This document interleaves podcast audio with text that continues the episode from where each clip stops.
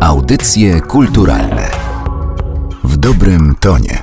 Przed mikrofonem Magdalena Miszewska zapraszam na kolejny odcinek audycji kulturalnych, w którym będę chciała sprawdzić, jak Włosi w połowie XVIII wieku widzieli Polskę, a w zasadzie jeden Włoch, z tym, że Włoch bardzo istotny, bo o Polakach napisał operę. Będzie mowa o Leonardzie Vincim i o tym, co w tej operze się dzieje. A dzieje się naprawdę sporo. Ze mną jest koncertmistrzyni, skrzypaczka i kierowniczka artystyczna OCH Orkiestry Historycznej Martyna Pastuszka. Dzień dobry. Dzień dobry. A rozmawiać będziemy o operze Zygmunt Król Polski, która będzie jednym z punktów programu drugiego Międzynarodowego Festiwalu Muzyki Europy Środkowo-Wschodniej Eufonie. Festiwal rozpoczyna się 15 listopada. 20 listopada będziemy mogli tej opery wysłuchać i zanim przejdziemy do tego, co się tam dzieje, to chciałabym, żebyśmy opowiedziały o tym, dlaczego ona w ogóle powstała. Bo to, że powstawały opery czy jakieś dzieła dzieła muzyczne inspirowane Polską to nie jest nic aż tak e, dziwnego, ale tutaj chyba był szczególny powód e, związany z wnuczką Jana III Sobieskiego. Tak, rzeczywiście spodziewano się, że w styczniu 1727 roku Maria Klementyna Sobieska wraz z jej mężem Jakubem III Stuartem pojawią się w Rzymie, bo w każdej chwili spodziewano się zażegnania konfliktu, który zaistniał w ich małżeństwie. Stąd też wybrano dosyć skomplikowaną i piękne zresztą libretto Pietro Metastasio,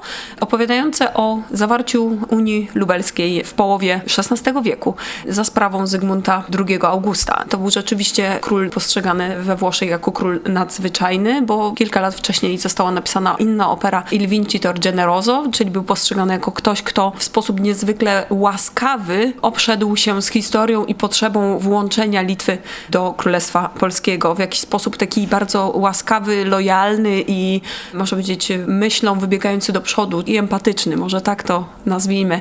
Obecnie mamy mamy to słowo. Wcześniej rzeczywiście generoso znaczył właściwie empatyczny, czyli taki, który myśli trochę dalej w konsekwencjach i trochę szerzej, e, jeżeli chodzi o pole oddziaływania emocjonalnego. I takim ponoć był Zygmunt, e, nasz król Polski. Więc e, ta postać jest dosyć ciekawa. Maria Klementyna Sobieska w końcu nie dojechała do Rzymu. Jej mąż ponoć musiał uciekać. Oficjalny powód to zbyt wysokie koszty życia w Rzymie, ale wszyscy wiemy, że wdał się dosyć głośno głośny, niesmaczny i zresztą bardzo pobudzający wyobraźnię Rzymian w tamtym okresie romans. Maria Klementyna Sobieska schroniła się w zakonie. On uciekł po prostu z Rzymu gdzieś do innych oficjalnych zajęć. Spodziewano się, że w 1727 roku już zakończy się ten konflikt. On się zakończył dopiero rok później i oni rzeczywiście do siebie wrócili. Ale w operze mamy, można powiedzieć, dwie pary, które w jakiś sposób odzwierciedlają rzeczywisty stan rzeczy i to jest e, pełno burzliwych arii e, emocjonalnej złości, poczucia bycia zdradzonym i zagubionym to związek e, Kunegundy z Ottonem i to właściwie miało być odbiciem tego, czym był związek Marii Klementyny i Jakuba Stewarta ale mamy też jakby sugestie, jakby to mogło wyglądać. Oczywiście tutaj zawsze się znajdzie strasznie dużo doradców, jak to małżeństwo tak naprawdę mogłoby wyglądać, jak fantastyczne mogłoby być i miłość Judyty do Przemysława. Tutaj element czuły, y, czekający na siebie z wytęsknieniem dwóch kochanków, y, nawet jeżeli są w oddaleniu, to cały czas to uczucie jakby jest y, żywe w ich sercu i można powiedzieć, że to taka drobna sugestia kompozytorska i librecisty, jakby to mogło wyglądać. A ja czytałam inną interpretację właśnie tych, nie tyle bardzo odmiennej, tylko inaczej inaczej traktującej te dwie pary, czyli że ten e, związek e, Przemysława i Judyty, tak. E, to, że to był ten, który miał pokazywać w wyidealizowany sposób związek Marii Klementyny i Jakuba Stewarta, a ten drugi, czyli Otto i Kunegunda, tak, ten bardziej burzliwy, że ten związek publiczność odbierała jako prawdziwe przedstawienie tak. Tej sytuacji tak, Marii Klementyny i Stewarta i dlatego było potem sporo plotek w Rzymie po tej operze, że można było sobie trochę zgadywać, kogo autor chciał przedstawić w jaki sposób. Byłoby fantastycznie, zgadzam się. Rzeczywiście to jest ta sama interpretacja, może nie przedstawiam jej tak rzeczywiście klarownie, natomiast byłoby fantastycznie wychodzić z przedstawienia operowego, które opisuje naszą rzeczywistość pod e, oczywiście zupełnie innym nazwą, przedstawiającą w ogóle kraj, który jest gdzieś tam bardzo daleko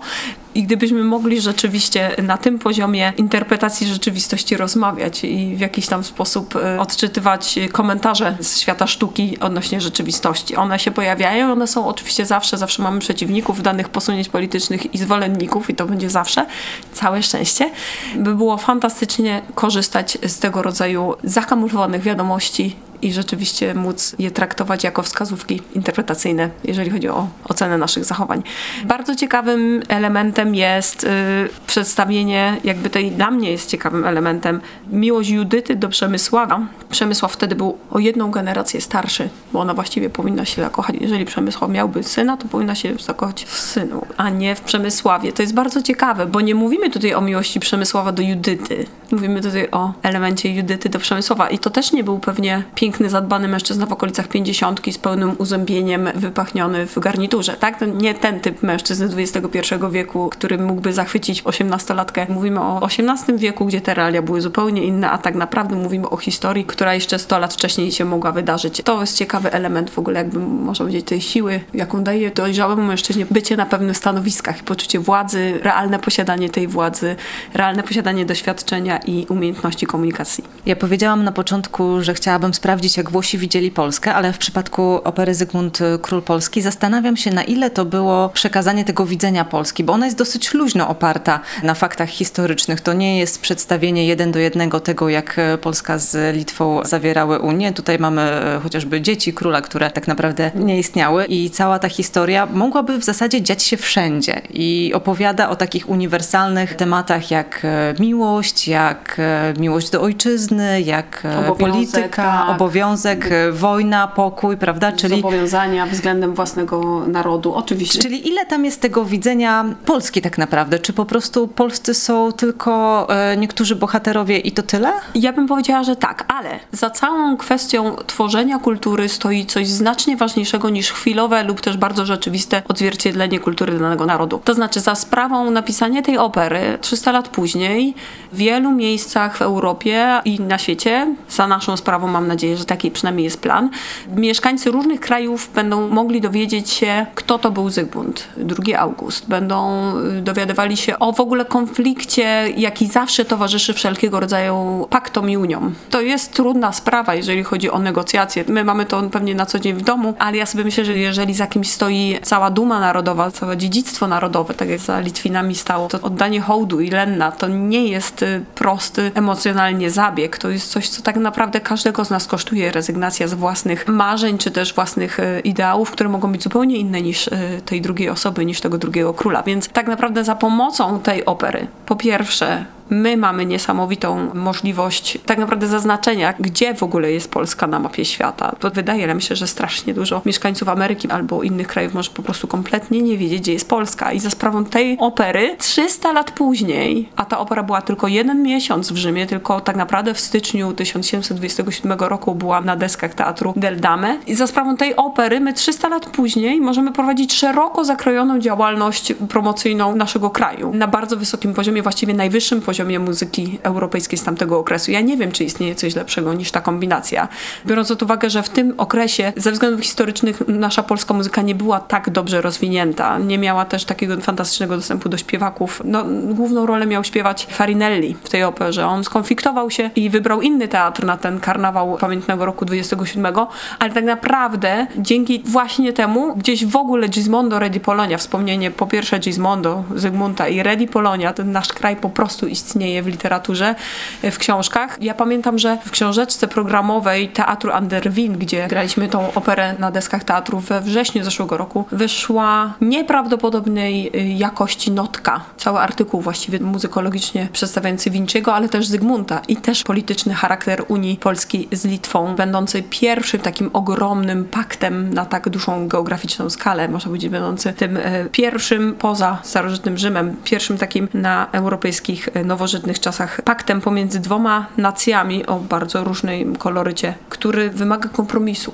Czyli de facto tego, co obecnie się dzieje i tak naprawdę z czym wszyscy się musimy jakoś zmagać. Niektórzy na wyspach na przykład lepiej lub gorzej się z tym zmagają, z tą wizją w ogóle przynależności do paktu jakiegoś, który ma nas wzmocnić, bo można mieć różne opinie. I to jest fantastyczne, że za pomocą tego dzieła, który niekoniecznie opisuje realia polskie lub też litewskie, my mamy szansę mówić o sprawach poważnych, mamy szansę troszeczkę się zrelaksować przy sprawach y, związanych z miłością i skandalami różnego rodzaju, takimi tam kawiarnianymi y, gadkami, ale mamy też szansę po prostu za pomocą świetnie napisanej muzyki, absolutnie szpic grupa kompozytorska, naprawdę przepraszam, że tak kolokwialnie powiedziałam, ale to jest naprawdę tak zwana, kolokwialnie mówiąc, szpic grupa kompozytorska Leonardo Vinci. My o nim nie wiemy, bo Włosi, tak jak Niemcy, mieli ogromną ilość dobrych kompozytorów, ale to jest najwyższej próby twórczość kompozytorska i nagle ktoś się dowiaduje, że w ogóle taki element jak Unia Lubelska była, że mieliśmy tak fantastycznego, empatycznego, lojalnego króla, jakim był Zygmunt II August. Tak, bo on został przedstawiony chyba o wiele lepiej niż Przemysław. Przemysław dosyć e, porywczy, ale też bardzo honorowy,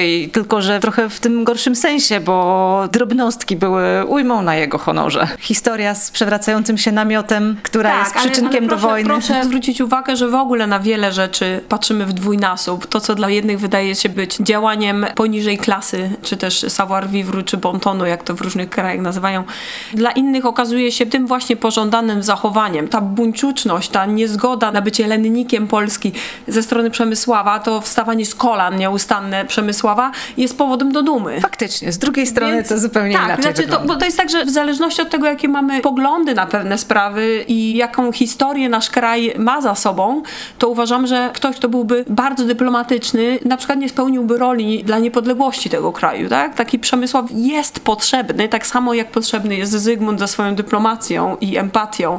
Potrzebujemy jednych i drugich. I można powiedzieć, że to płynnie przechodzi, bo jeżeli zaobserwujemy chociażby w Europie obecnie, jakie partie wygrywają, albo kto jest na czele danych rządów, można powiedzieć, że po czasie bycia znużonym dyplomacją i względną kulturą osobistą na bardzo wysokim poziomie, pewne nacje i wyborcy są znudzeni. Czyli publiczność teatralna też jest znużona byciem cały czas raczonym dobrą kulturą osobistą i tak naprawdę potrzebujemy kogoś, kto tym wszystkim ruszy i się trochę zacznie coś dziać i na nowo się to wszystko poukłada. Ja pewnie wolałabym mieć męża, który jest e, Zygmuntem II Augustem, ale przecież są różne żony i są różne kraje, są różne potrzeby. Przemysław też jest potrzebny. No i żeby wzbudzać emocje u publiczności, to musi się coś dziać, bo tak. inaczej. E, Poza tym to są najlepsze arie w operze. Muszę powiedzieć, że no niestety tak jest, że jedna, dwie miłosne arie jest super, no ale to burzliwe to jest zupełnie inny aparat wykonawczy, to jest zupełnie inna dynamika. De facto to jest to, co mówię. To jest ten moment, w którym ta łyżeczka tą kawę z gruntem tak naprawdę miesza i patrzymy się na to, jak dziecko potrząsające kulą z śniegiem, tak? To jest to, że tam się nic nie dzieje. Znaczy nic się nie zmieniło poza tym, że w tej kuli ten śnieg zaczyna wirować i to jest pasjonujące.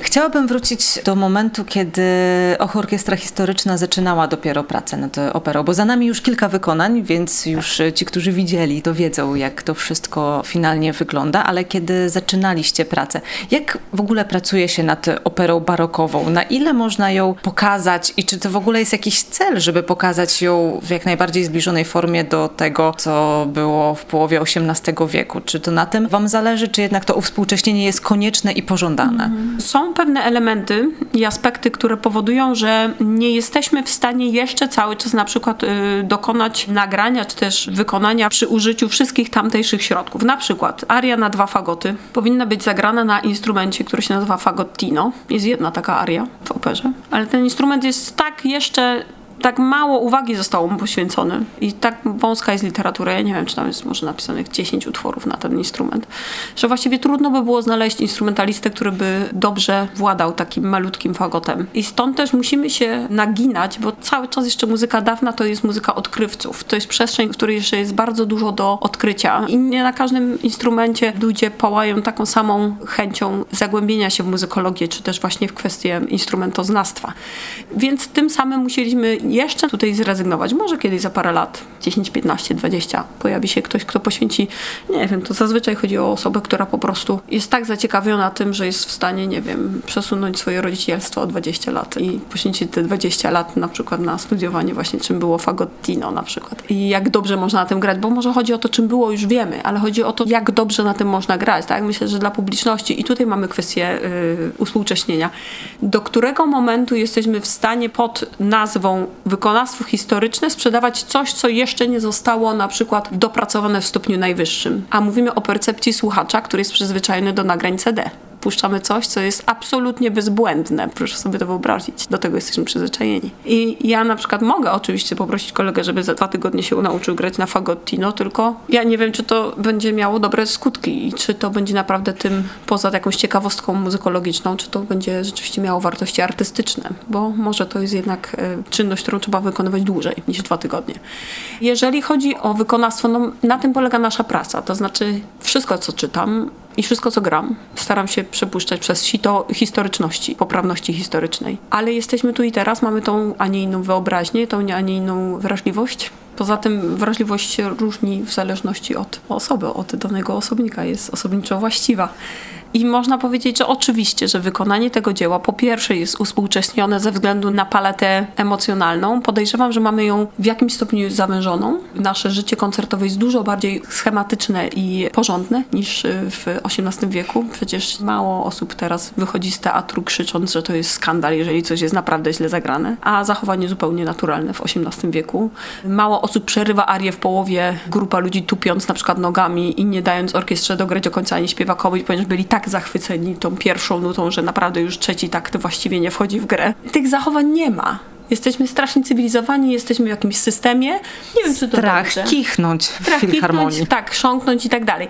I teraz jest pytanie, no w tych warunkach oczywiście, że zmienia się wszystko, tak? Co jest jak w innym akwarium, no jedną inną rybę wpuścimy, no i wszystko się zmienia, cała hierarchia, no nie wiem, jedną osobę do towarzystwa wpuścimy inną i właściwie zmienia się nam całkowicie układ sił, tak? Znaczy o tym jest cały social science, cała nauka społeczna jest o tym, że jakiś jeden element destabilizuje hierarchię ustaloną wcześniej. I tak jest. Oczywiście, że inaczej podchodzimy, inaczej też formujemy, co to znaczy sukces. Sukces w XVIII wieku to co innego niż teraz. A w przypadku Ochu ja mogę powiedzieć o pewnych priorytetach, które są ochowe i które mam nadzieję i też y, dosyć szybki rozwój tej orkiestry i duża ilość zaproszeń mówi, że raczej się nie mylę. To jest y, wytworzenie takiego zrozumienia dzieła, w każdym jednym muzyku orkiestry, żeby on naprawdę był zaangażowany w kreatywny proces, który się dzieje na scenie i żeby każdorazowo ten proces był kreatywny i nowy. To nie jest to, że ja nie potrafię zapisać artykulacji ani dynamiki, bo wziąć ołówek i zapisać to nie jest żaden problem. Tylko, że konsekwencje zapisania czegoś są niestety takie, że one usypiają czujność pewnej części wykonawców więc y, może lepiej nie zapisać i mamy wtedy pewien inny stan. Y, oczywiście ryzyko jest, że coś się nie uda, że coś będzie nie razem, że nie będzie dokładnie tak, jak byśmy sobie to wyobrażali. Ale prawdopodobnie, i to jest, muszę powiedzieć, taka moja y, dewiza, jeżeli chodzi o wykonawstwo muzyki, prawdopodobnie korzyści płynące z ogromnego pobudzenia emocjonalno-intelektualnego w trakcie wykonania są dużo większe niż wyćwiczona jednolitość na jednej czy drugiej nucie. To znaczy oferujemy pewien stan ekscytacji, pobudzenia, bycia cały czas otwartym na bodźce wewnątrz orkiestry, która jest na scenie powoduje to, że jest to jakaś forma organizmu. Ławice tam, nie wiem, ryb, one się przesuwają, albo ptaki fruwające. One cały czas muszą uważać, żeby nie wyjść z klucza. Cały czas muszą z formacji jakiejś być. I ja głęboko wierzę, że to zaangażowanie, które jest na scenie, ono jest transmitowane na publiczność. Tym samym można powiedzieć, że w jakiś sposób publiczność nie tyle słucha dzieła, co ogląda, no tak jak, nie wiem, Krystyna Czubówna w telewizji mówiąca tam, nie wiem, o rafie koralowej czy coś takiego. Ja przepraszam, że tak sobie luźno yy, kojarzę, no ale sobie tak wyobrażam, że możemy być obserwatorami pewnych zjawisk, które się dzieją na scenie poza słuchaniem. Jeszcze możemy oglądać, jak pewna dana grupa ludzi współpracuje ze sobą w ramach aktywności, której nie doświadczymy w zinstytucjonalizowanych orkiestrach. I na tym polega, mam wrażenie, historyczne wykonawstwo i na to jest nałożony nacisk w orkiestrze historycznej. Będzie można się przekonać, jak to orkiestrze historycznej Och wychodzi 20 listopada. Na Zamku Królewskim e, będzie wystawiona opera Gismondo Re di Polonia w trakcie drugiego Międzynarodowego Festiwalu Muzyki Europy Środkowo-Wschodniej Eufonie, organizowanego przez Narodowe Centrum Kultury. Ale tutaj e, muszę zadać to pytanie. E, mam nadzieję, że nikt się nie pogniewa. Ta opera trwa 3 godziny. Czy trzeba być bardzo przygotowanym słuchaczem, żeby przyjść jej posłuchać? Mam nadzieję, że nie. Takie jest moje założenie. Poza tym opery barokowe mają coś w sobie, zwłaszcza jeżeli to się dzieje w wersji koncertowej, mają coś w sobie z takiego show. Są takie dyscypliny sportu, gdzie ktoś wychodzi, łyżwiarstwo figurowe jest też na przykład taką dyscypliną sportu, gdzie ktoś wychodzi i przez te 5 minut w programie dowolnym pokazuje nam kawałek sztuki, a może tylko techniki, e, a może ktoś jest tak niesamowicie wyposażony i uposażony przez naturę, że da te dwa elementy naraz wykorzystać. I tak naprawdę co mamy przed sobą? E, mamy przed sobą śpiewaka i orkiestrę, ale ten śpiewak, jest ich siedmiu w operze naszej i to jest e, międzynarodowa obsada, głównie głosy wysokie, bardzo wysokie soprany i mezzo-soprany, dwóch kontratenorów o rejestrze altowym. I oni wychodzą. Coś jest pasjonującego w śpiewakach operowych, proszę mi wierzyć. Wychodzi przed orkiestrę osoba, która ma bardzo sprecyzowany plan gdzieś tam y, osadzony w głowie i w ciele. To jest y, osoba, która jest bardzo skoncentrowana na tym, żeby zaśpiewać wszystkie oczywiście swoje nuty, ale to w ogóle nie jest żadnym założeniem, bo tak naprawdę musi w ciągu tych pięciu minut zaczarować publiczność musi zrobić z tego utworu tak naprawdę piosenkę życia. To chodzi o to, żeby wszystkie radia miały na górze listy przebojów tą piosenkę, bo na tym to polegało kiedyś. Więc tak naprawdę mamy przed sobą siedmiu śpiewaków, którzy walczą o naszą uwagę. Są podekscytowani, niektórzy troszeczkę stremowani i jesteśmy świadkami tej transformacji stremowania w ekscytację i w poczucie zwycięstwa, na przykład na końcu arii, kiedy dostaje się oklaski. To są 32 arie w całej operze, a my zagramy 25. To są arie zróżnicowane, mówiące o miłości, o nienawiści, o byciu spokojnym, o byciu jak okręt na morzu i tak dalej, tak dalej. To jest cała paleta emocji i afektów.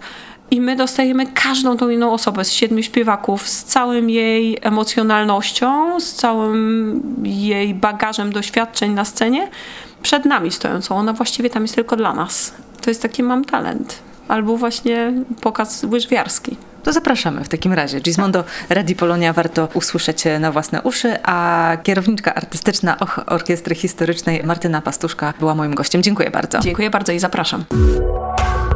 Audycje kulturalne w dobrym tonie.